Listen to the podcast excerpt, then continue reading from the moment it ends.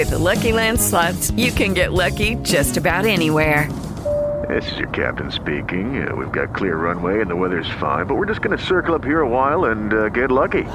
No, no, nothing like that. It's just these cash prizes add up quick. So I suggest you sit back, keep your tray table upright, and start getting lucky. Play for free at LuckyLandSlots.com. Are you feeling lucky? No purchase necessary. Void where prohibited by law. 18 plus terms and conditions apply. See website for details. Lucky Land Casino asking people what's the weirdest place you've gotten lucky? Lucky? In line at the deli, I guess? Aha, in my dentist's office.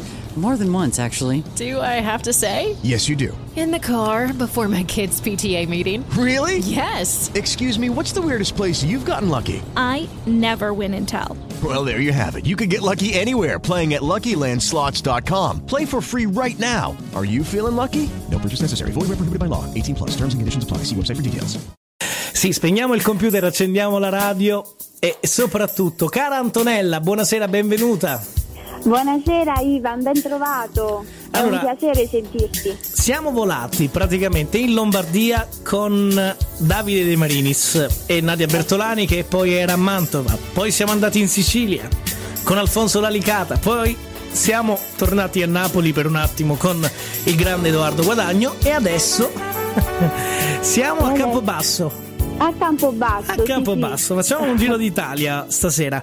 Sai che tra tutte le figure che ovviamente poi affollano la grande notte, quella della psicoterapeuta era quella più attesa. sì. Ah sì? Eh sì, perché la gente. un, un immaginario sull'immagine dello psicoterapeuta. Quindi metto sul lettino. Come funziona? Mm, no, no, resta seduto, se resta seduto. Senza lettino. Io sono una psicoterapeuta che guarda in faccia, non eh, alle persone. Quindi- Sul lettino c'è troppo distacco. Troppo distacco. Quindi sto seduto davanti a te. Benissimo. Mi accomodo. Ma me lo offri il caffè? Come funziona quando vengono da te? No, no, no, no. No, niente caffè. Che- che mi fa questo caffè? Niente. meno americano. Ah, perfetto. Ok, ci guardiamo, ti, ti fai pagare e li mandi a casa. No. No, prima no. qualcosa lo diciamo, no? Ah, ecco. Eh, certo. E normalmente come, come si rompe il ghiaccio con un paziente, Antonella? Accogliendolo, dice la mia scuola di pensiero dice che la terapia inizia quando si apre la porta, quindi con un bel sorriso si accoglie, si mette a proprio agio la persona e si chiede qualcosa di lei, che fa nella vita, così Quindi- poi si arriva al dunque. Si scava molto nei ricordi. Ah, certo. Il ricordo, tra l'altro, per eh, la scuola di pensiero che io ho abbracciato è curativo e attraverso una ridefinizione del ricordo si riesce a ridefinire il proprio presente.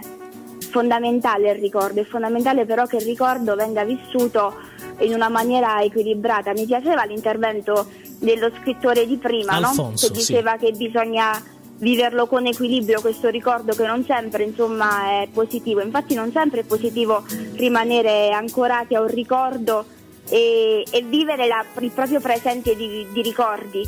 Io credo che in realtà eh, bisogna vivere il proprio presente con i ricordi con un ricordo che diventa un compagno di viaggio lungo la strada che giornalmente affrontiamo. E c'è un ricordo che ti accompagna nella tua strada?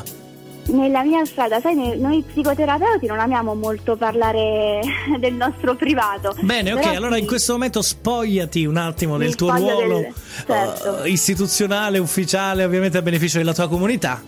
E rilassati un attimo, adesso ti stendo io sul lettino, vabbè, perché la mia corrente di pensiero invece presuppone che tu ti stenda su quel lettino.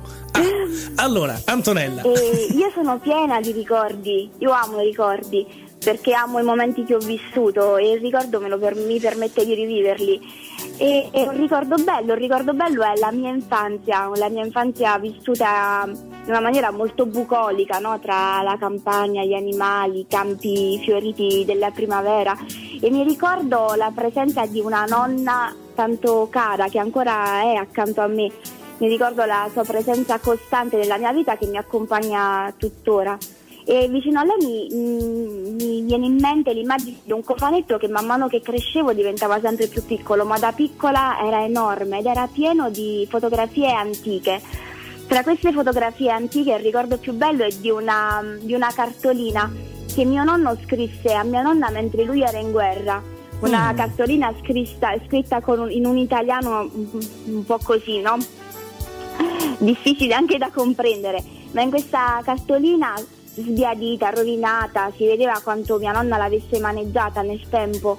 Eh, c'erano delle parole d'amore che ancora oggi sono impresse nella mia mente e mi fanno pensare a un amore che nella semplicità, nella povertà, nella difficoltà anche di comunicare eh, è rimasto e ha portato i suoi frutti. Questo è un ricordo bellissimo della mia infanzia Eh sì, spesso insomma direi che ci ha incantato.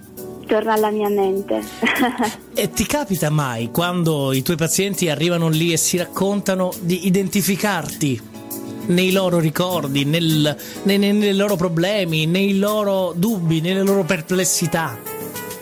Io credo che sia necessario un grado di empatia, la capacità di entrare nel vissuto dell'altro pur rimanendo però al proprio posto, altrimenti si rischia di, di colludere, di entrare troppo nella realtà altrui, da non poter più aiutare l'altro a rialzarsi dalla caduta che ha fatto. E c'è stato un Certo. momento in cui hai dovuto far fatica a riuscire a mantenere questo distacco professionale? Sì, ci, sono, ci sono dei ricordi forti che ti vengono raccontati, ricordi di violenza, ricorda- ricordi di, di maltrattamenti, di abbandoni, no? E, e lì c'è la tua parte più, più sensibile che, che viene toccata ed è difficile in quel caso. Poi Quindi però bisogna non puoi richiamare- commuoverti, per esempio. Ehm, Non potresti, una diciamo. volta, mi è capita- una volta mi è capitato in realtà, ma è anche bello no? far vedere che per è me- possibile commuoversi, è possibile piangere, come è possibile anche sbagliare, no? eventualmente e comunicarlo, altrimenti si creerebbe il mito dell'infallibilità, quando in realtà siamo esseri limitati e dobbiamo accogliere il nostro limite nel- nella nostra quotidianità, altrimenti vivremo sempre con la tensione di dover essere perfetti quanto non lo siamo. Antonella, ma questa idea, secondo te, di raccontarsi alla radio come si faceva un pochino una volta, può essere terapeutico per chi ci sta ascoltando?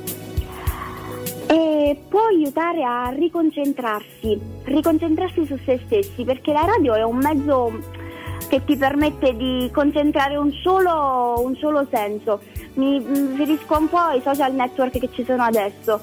Eh, la nostra attenzione si distrae tra le immagini, le parole, i suoni, no? Invece nella radio ci sono le parole a cui devi ascoltare, a cui devi fare attenzione e ti aiuta a rimanere fermo su una dimensione senza disperderti in tante altre.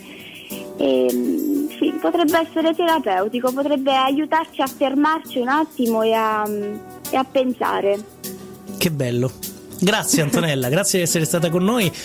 Però ti voglio Grazie anche te, nelle Ivan. prossime puntate, se ti va. Senza dubbio, senza dubbio. Buonanotte e buona, buona continuazione.